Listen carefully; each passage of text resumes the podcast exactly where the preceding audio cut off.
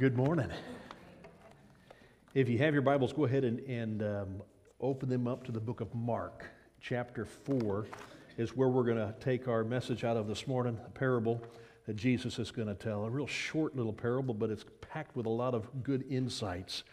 Uh, I'm, I'm excited you all are here. I'm excited that we're getting close to the end of February. It, can you believe that this, this is the end of February? This is our last Sunday. And we've got an extra day this month, the 29th. And so uh, uh, just moving forward with the year, things are going by quick. And, and as we're getting closer to spring, getting closer to summer things, and I'm just happy to see people out and about and being able to share with us. So welcome. And uh, we're glad that you're here today.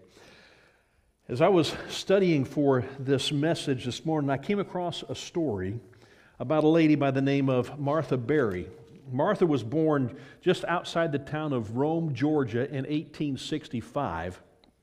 She was born into a, rather wealthy businessman's family, and they owned a lot of property and estates there in, in that area. And she asked as a child for a playhouse.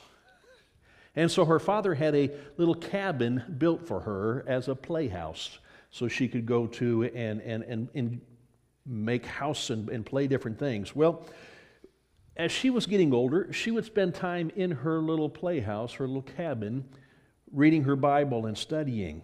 Well, one day Martha was at that little playhouse and she was reading her Bible when she heard voices outside of, of a bunch of kids that had wandered into her area and they were playing. And she went out and she saw some of these poor children from a neighboring community called Possum Trot. And, and she, she began to have a conversation with them.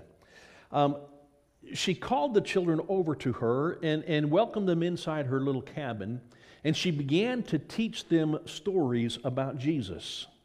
She discovered that they were uneducated, they could not read, they could not write, and they really didn't know much about the Bible because of their social economic status. They just were children just enjoying playing. So she began each week, invited them over to her house to read the Bible. And she taught these children how to read and how to write. She taught them arithmetic and other lessons as well. And then in 1902, she had this great idea that she was going to start a boys' school in nearby Lavender Mountain. She deeded the land and she raised funds and opened the doors to students, and the Berry Industrial School for Boys was formed. Now, that school continued to grow as more students came into the area and became her students there at that school. And, and if you visit that area in Rome, Georgia today, you can still visit the house in which she grew up in and this little cabin where it was her playhouse where she taught these poor children about the love of God. And what we're going to see here is how a little mustard seed of faith grew from something very simple to something much more significant. Today, Berry College sits there on 27,000 acres in Rome, Georgia. It has the world's largest college campus. There are over 47 major buildings and well over 2,000 students enroll in this school every year. Berry College is widely recognized as one of the most outstanding comprehensive liberal arts colleges in the southern United States. And a school that had very humble beginnings in a little cabin that was made as a playhouse has blessed tens of thousands of students through the years. So, today, what I want to do is I want to take you back into the scripture. And we're going to look at the very humble beginnings of what produced an amazing movement throughout every generation since then and has changed the course of history. It's this message of a mighty mustard seed that Jesus speaks to us about. Jesus is teaching in parables. And we know that a parable conveys to us something of the kingdom of heaven, but puts it in a terminology that we might understand in our own natural observations. So in Matthew chapter 13, we learned that, that parables were our Lord's way of beginning to, to communicate about the kingdom of heaven and about his truth. Isaiah 40, 18 says, To whom then will you liken God? Or what likeness compare with him? Even Isaiah in his time was trying to figure out how do we describe God? How do we compare him to something? And you, want to figure out by giving some kind of descriptive form that we ourselves might understand. John the Apostle, when he describes in Revelation for us what heaven is like, he, he says, How can I do this? It is like, and he begins to describe things in our own understanding of what something might be like. Jesus does the same thing here. So in Mark chapter 4, verse 30, he begins by saying, With what can we compare the kingdom of God? Or what parable shall we use for it? And you can almost picture it, he kind of pauses for a second and, and, and, anticipation of how would they describe this kingdom of heaven? And after a little bit of moment there, he gives them his answer. It's like a grain of a mustard seed, which goes on and talks. Now you think about it, that's, that's probably not how I would describe the kingdom of heaven. How about you? Kingdom of heaven is like a, a mustard seed. It's, it's, as I think about it, and if I ask people just on the street, what's the kingdom of heaven like? How would you describe it? I don't think the first thing that they would say would be, that's a mustard seed. That doesn't make sense to me. And yet, Jesus takes this little seed and he's going to be able to explore it and expand it into a better understanding for us. So, his use of this image of something small to teach us about something that is great and larger than we can even comprehend. So, let's look into these words of this parable and see some lessons that Jesus wants us to know about the kingdom of heaven. First off, he wants us to understand how the kingdom started. How did it begin? That's really the first question we need to look at. Well, when did this kingdom begin? How does it start? So, verse 31 it's like a grain of a mustard seed, which, when sown on the ground, is the smallest of all seeds on earth. Now, in comparing the kingdom of God, like this tiny mustard seed, Jesus is using a really powerful illustration. While the mustard seed probably is not really the smallest seed in the world, but in their region in Israel and in the gardening and in their ability to use the seeds that they plant for food and for their own benefit, this is probably the most small seed they're ever going to find. It is the smallest seed known to man. This is my wife's hand last year in Israel. And, and you'll see there's a whole bunch of mustard seeds in her hand. I mean, these are tiny little seeds. I mean, they almost seem insignificant, like smaller than the, the grain of a sand. They're tiny. It takes about 750 mustard seeds to make up a single gram of weight. All right? And it takes 28 grams to make an ounce. Now, if you put that together, you're going to get somewhere around 21,000 seeds simply to make an ounce of mustard seeds. That's a lot. And that, these, these things are tiny, but they produce a very large plant. And we'll talk more about that in a little bit. Jesus is going to compare this kingdom of God to this little seed. And in truth, most people believe that, that nothing could come of our Lord Jesus and his ministry. The people, they could see this tiny little seed, but they couldn't see what was going to come as a result of it. Just looking at that little seed, you're not going to think, well, there's going to be a huge plant that comes out of there. And yet it does. And the people could see Jesus and his ministry, and I don't think they recognized what was beginning to take place. And from this little group, what was going to transform the world. When we think about Jesus, you need to consider some of the facts about him. Jesus was born in the little bitty tiny town of Bethlehem in humble poverty. He grew up in Galilee, and no one believed that a man of God would ever come from Galilee. He, his family lived in Nazareth, And the inhabitants of that city were often thought of by the rest of Israel to be wicked and, and to be worldly. Jesus was considered, in essence, a nobody from nowhere who would account to nothing. That's simply who he was. He's a nobody. And his followers, for the most part, they were simply the dregs of society. They were people that nobody really wanted to hang with. They were uneducated. They were hard common laborers, fishermen, and, and, and people like that, just commoners. And he would become despised and rejected by people of Israel, his own people, to the point where they even hated him. And they would then convince the Roman government to put him to death by crucifixion even though just prior to that, earlier in the week, they were singing his praises that he was their new king. Yet his followers, after his death, they preached of his resurrection, that he came back to life, and that things were totally changed. But most people, they ignored their message and they considered them foolish for believing that a dead man could live again. Even his own message, really, when he preached, was hard for people to swallow. For some, it still is. I mean, after all, Jesus says, in order to follow him, you have to give away what you have and pick up a cross and carry it to your death. He told people to love their enemies. He counseled men to turn the other cheek when someone striked them.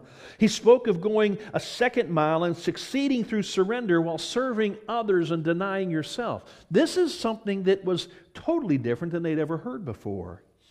And there's no question that the kingdom of our Lord was just like that tiny, insignificant mustard seed in its beginning. There were no empires that were celebrating his birth. The world did not applaud when he began his job. But he grew up there. He lived there and he died there and he rose again in this little obscure place of Israel.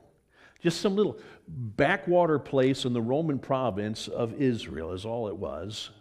It really was an insignificant place compared to Rome. And yet, the kingdom that he founded upon his death and his resurrection has become the greatest kingdom this world has ever seen. So that's how the kingdom started. And let's turn our attention now to, to how the kingdom grows. It begins small and seemingly insignificant, like that mustard seed. But then he says there in verse 32 of Mark 4 Yet when it is sown, it grows up and becomes larger than all the garden plants and puts out large branches so that the birds of the air can make nest in its shade. You see, when this tiny little mustard seed is planted in the ground and it germinates and it begins to grow and it sprouts out and it begins to, like any other garden plant, but it just keeps growing and it keeps growing. Matter of fact, some mustard plants have been known to reach up to 15 feet high. I mean, it's amazing how tall these plants can become. Something so small with such meager beginnings can be something so truly amazing to behold. Again, Jesus is saying this is a picture of the kingdom of heaven. It began just in this little bitty group of people there up in Galilee with one man leading it. And now the world, in its amazement, beholds it. In the beginning, there was just Jesus and just a few of his ragtag followers. And his followers, they consisted of, of, of all these different peoples fishermen, revolutionaries, traitors to Israel because there was even a tax collector in there. There were zealots and, and, and uh, there were some women that followed. Eventually, amongst all the people that followed him and they cheered him on, that they, scra- they screamed for him to become their king. And matter of fact, they even tried to force him to become king at one time. They're going to eventually turn and scream, Crucify him.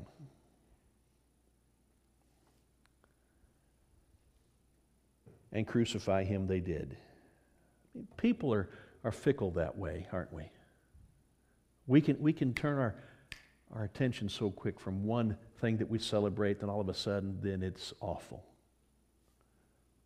We're always looking for what we can get out of something or someone, not what we can give to it. Man, if there's a free thing out there, who doesn't want to grab it, right? By the time the day of Pentecost came along after Jesus' death, there weren't many people who were following him anymore.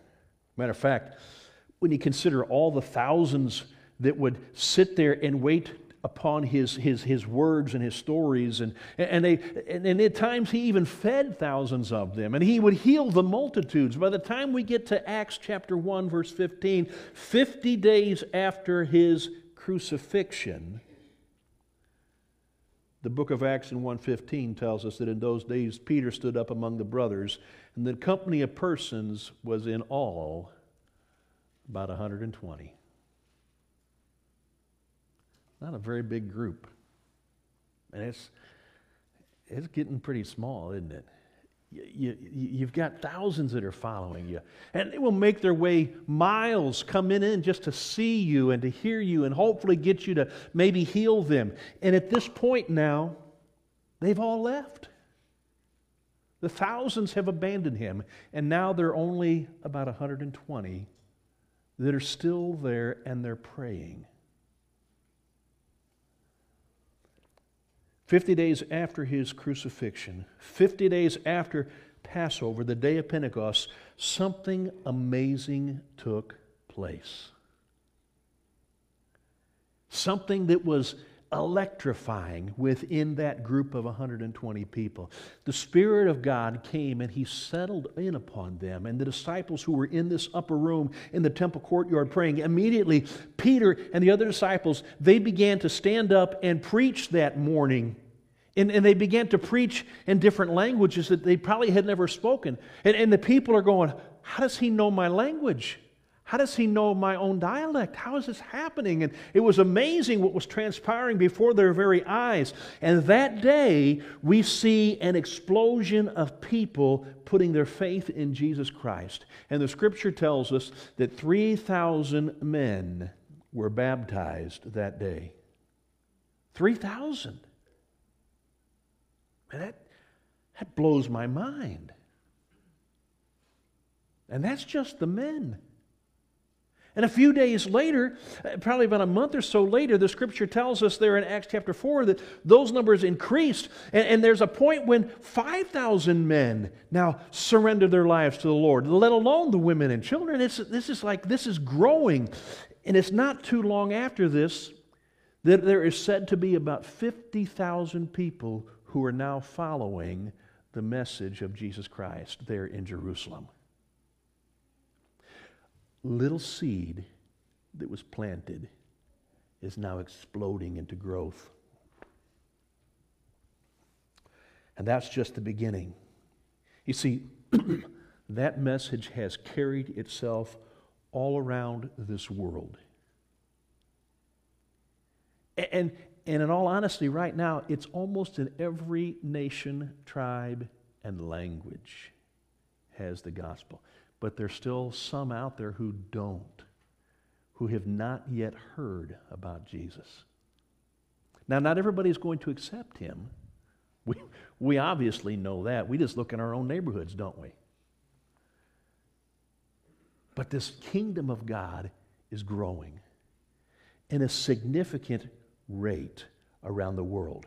While it might not be so rapid here in America, I'll tell you what, you go into some of the other cultures in our world and other countries, and you're finding it exploding in the midst of persecution Everywhere the gospel seed has been planted, souls have been saved and lives have been changed. The church has continued to grow the kingdom of God on earth, and it's expanding as well. And, and we get a glimpse, as I mentioned earlier about John in the book of Revelation, he gives us this vision, this image that he has been able to see that God has provided for him. And in Revelation chapter 7, verse 9 and 10, he says this After this, I looked And behold, a great multitude that no one could count. They can't even number the people there. From every nation, from all tribes and peoples and languages, standing before the throne and before the Lamb, clothed in white robes, with palm branches in their hands, and crying out with a loud voice Salvation belongs to our God who sits on the throne and to the Lamb. John says, God has given me this vision of the kingdom of heaven in heaven. And there are so many people up there that have put their faith in Jesus, you can't even begin to count them. I can't wait to try. How about you? I mean, this, this is significant. He's, he's has a way of bringing great things out of humble beginnings. I mean, just take a look at Joseph, the son of Jacob. He was a nobody. He was the youngest in his family for the most part, except he had a littler brother, and, and, and he wasn't really liked by his, his brothers. They hated him so much so they wanted to kill him, but he's brother. We can't do that. You know? So they sell him off as a slave. He literally has no influence at all, it seems. And yet, from the, the humble beginnings of Joseph and his life in slavery and in prison in Egypt, he becomes second only to Pharaoh. And as a result, he has the opportunity to save his family who hated him and also save the fulfillment of the promise of God because they were going to die in, the, the, the famine where they were living. But because he was able to provide for them, eventually Jesus would come into the world. A mustard seed. Look at David. Man, he was a mustard seed. He was, he was the, the eighth brother, and he was the little one. As a matter of fact, he, he had the menial job of, of that nobody else wanted. He's out in the fields taking care of the sheep, and, and all the bigger brothers, they're, they're doing their thing. And, and, and he's a nobody a nobody. Matter of fact, when, when Samuel was sent to David's household to anoint one of the boys as kings, he's looking at these fine, strapping young men. He's thinking, oh, this is going to be one. One by one, they pass by, and God says, no, no, no. Samuel is kind of getting confused. What do you mean? Why no? These guys are these guys are great, you know. And, and he says, no. Don't you have another one? Yeah, he's, he's out in the field. You, you really don't want him. But you see, here's the thing God doesn't look at us from the outside. He doesn't look at our physical stature. He doesn't look at, at anything about that. What he looks at is the heart of the individual. And he saw something in David that he wanted to make him king. And he does. God took this mustard seed of little David and he made a giant killer out of him and changed the whole course of Israel's history. Consider Gideon. he was a mustard seed too.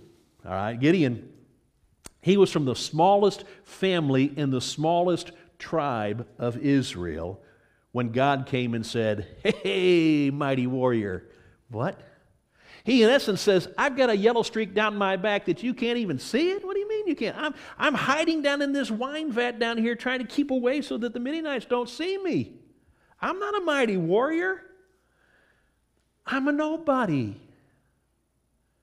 But God uses him in a great and mighty way, and he becomes a mighty military general. And through the power of God, with only 300 men, defeats an army of hundreds of thousands.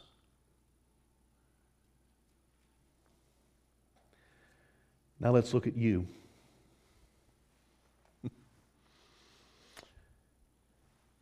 Doesn't matter how significant or insignificant you may see yourself. With a little mustard seed of faith, God can use you in mighty ways if you're willing to let Him. According to the Bible, however, you were a sinner. I think all of us were, for all have sinned, right? It tells us that in Romans chapter 3, 23. We've all sinned and fall short of the glory of God. In essence, what that means is that we are, we are dead in our sins and our trespasses. Ephesians 2 1 and 3 says, You were dead in the trespasses and sins in which you once walked, following the course of the world, following the prince of the power of the air, the spirit that is now at work in the sons of disobedience, among whom we all once lived in the passions of our flesh, carrying out the desires of the body and the mind, and were by nature children of wrath, like the rest of mankind. We're no different than anybody else. We're just like them, and they're just like us. We all fall into this, and we are so dead to ourselves because of our sinfulness. And according to the Bible, you then are under condemnation, and the wrath of God is the only thing that you have to look forward to. So we see Romans chapter 2, verse 5 through 8, he says, Because of your hard and impenitent heart, you are storing up wrath for yourself on the day of wrath when God's righteous judgment will be revealed. He will render to each one according to his works, to those who by patience and well doing seek for glory and honor and immortality, he will give eternal life. But for those who are self seeking and do not obey the truth, but obey unrighteousness, there will be wrath and fury. But God, in His grace, Look beyond what you were to see what you could become. And so he offers you mercy. He offers you grace. He offers you life eternal, the forgiveness of your sins, and the empowerment of his Spirit to do wonderful and mighty things in this world. So he has saved you and planted you in Jesus, and now your life has the ability to bear fruit that will continue on. You see, God can take an individual who, who appears to be insignificant and make something great out of them, no matter who they are, no matter where they're from. He can take uh, anybody, a backward, stuttering man, and, and he can use him to bring the law of God to humanity in Moses. He, he can take an awkward, shy shoe salesman and use him to shake the world for Jesus, and he did that with Dwight L. Moody. So, what could he do with your life? What could he do with you if you would say, Use me?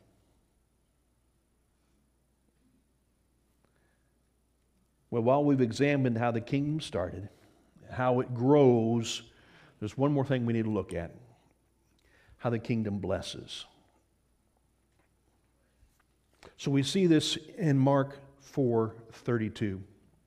and he says, Yet when it is sown, it grows up and becomes larger than all the garden plants. And it puts out large branches so that the birds of the air can make nests in its shade. This tiny seed grew into an enormous plant. We have a picture from last year in Israel. Some of our church people here. But that, that green plant over that the wall is a mustard seed tree. It's not just a little garden plant. I mean, this, this was huge. It has also been known that some of these trees are strong enough that people climb in them. Uh, they, they just get big and they get strong out of one little bitty seed. And its branches, they spread themselves out, offering a place of shelter for the birds of the air to rest. In the shadow of that plant, the birds found their shelter from the storms and rest from their weariness and shade from the sun and, and food in which to eat. And, and this humble mustard seed produced a plant that had many, many uses among humanity as well, not just with the birds. We think about it. People gathered its leaves and they serve them up as food, so you can eat the leaves of this tree. The seeds are crushed and used in, in condiments. How many of you like to put mustard on your hot dog? Oh, oh there you go. Oh, yeah. All right. You think about this, it's not only is it used as an edible thing, but it has also been used in medicines where it has been, been crushed and added with other um, things to, to create medicines that will be used as a poultice or medicines that, that might be used to, to help with antidotes. Get this mustard seed can also be used somehow as an antidote for scorpion bites, snake bites, spider bites. I didn't know that. Just as the plant in this parable brings joy to the birds of the air who flock to it for shelter, the kingdom of heaven is a place for us when we come to it that we find blessings as well. We find shelter, we find protection from the storms, we find shade, we find rest. Everywhere the gospel is sown, it has germinated new life, compassion, decency, Morality has sprung up in those nations where they did not have that prior. Hospitals and schools have been founded based upon the gospel. Truth and salvation have proclaimed. Lives have been changed everywhere it goes. Everywhere the gospel is sown, it has brought about the destruction of demonism and cannibalism and polygamy and child sacrifice. And the list can go on and on and on. Thousands of other evils. When gospel comes in and the kingdom of heaven takes over, it changes things for the better the spread of the gospel has, has built orphanages for the fatherless, homes for the homeless. It has reached out to comfort the bereaved, cared for those who are infirmed, and cured the sick. The gospel has changed individuals' lives, communities, and nations, and even our nation was founded upon the gospel message and the moralities and the principles that are based in there. Whether people want to accept it or not, they are still receiving the blessings of that.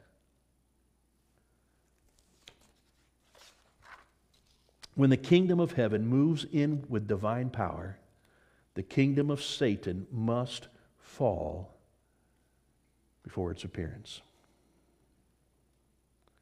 It may have humble beginnings, but God uses his kingdom to change the world. Just as the birds in the parable, they found many great blessings under the branches of that mustard plant.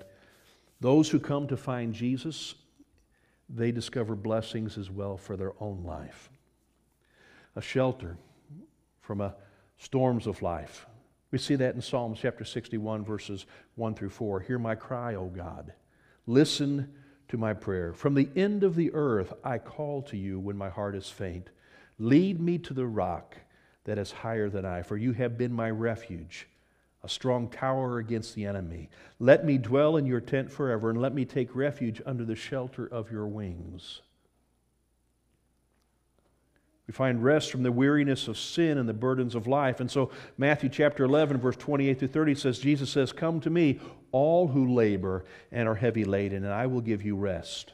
Take my yoke upon you and learn from me, for I am gentle and lowly in heart, and you will find rest for your souls. For my yoke is easy and my burden is light.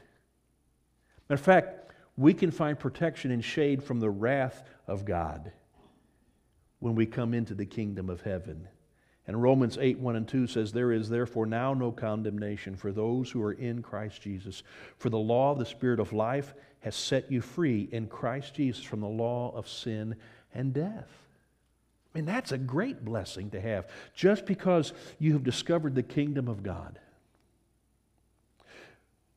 Food for the hungry soul. Psalm 34 8. Taste and see that the Lord is good. Blessed is the man who takes refuge in him. And Psalm 107 9, for he satisfies the longing soul, and, and the hungry soul he fills with good things. Matter of fact, we can, we can discover in him the cure for death itself. That it has no control over us. Look what it says there in, in uh, John chapter uh, 5, verse 24. Truly, truly, I say to you, whoever hears my words and believes him who sent me has eternal life. He does not come into judgment, but has passed from death to life. He goes on in John 11, verse 25 and 26, when he talks with Martha, and he says, I am the resurrection and the life. Whoever believes in me, Though he die, yet shall he live. And everyone who lives and believes in me shall never die. Do you believe this? I do. I would not be standing here today if I did not believe it 100%. I know what he has to offer. And if you've never accepted what he has to offer, my goodness, why are you waiting? You see, He has the cure for the sickness of sin that we all have in our lives. Isaiah 53, 4 and 5 says, Surely He has borne our griefs and carried our sorrows, yet we esteemed Him stricken smitten by God and afflicted. But he was pierced for our transgressions, he was crushed for our iniquities. Upon him was a chastisement that brought us peace. And with his wounds, with his wounds, we're healed. Now that's good medicine. From humble beginnings, born in a little lowly manger scene He has revolutionized the world. And He brings salvation to all of us. I just thank God for the blessings that I can find in Jesus. How about you? I, I don't know where or how you feel about it, but I'm glad there's a place in the kingdom of heaven for me. And I'm glad that, that I can tell you that there is a place in the kingdom of heaven for you. Matter of fact, he's told me he's making a room ready for you at his house. Yeah, you don't even have to use the guest room, it'll be a permanent room. So, what is this message of the mighty mustard seed? Well, it's this the kingdom of God may have humble beginnings, but it will expand and grow until it has universal impact. You can also look at it this way God has taken something that seems so small and insignificant, He can transform it into something that is great and awesome. And He has done that with His message of the cross. And He can do that for all of us if we will put our faith in Him. It's going to transform your life in an unbelievable way. I challenge you to look at your life today. If you are not a child of God, if you are not a part of the kingdom of heaven, if you have not given your life to Jesus, you might want to think about it. He's not going to turn you away. He's not going to say, well, you need to work on this. He will take you right now how you are, and He will begin to mold you and transform you into who you need to be. But you've got to surrender yourself to Him. Bring the seed of your life and bury it in him. Bury it into his death and his resurrection in baptism, into his name.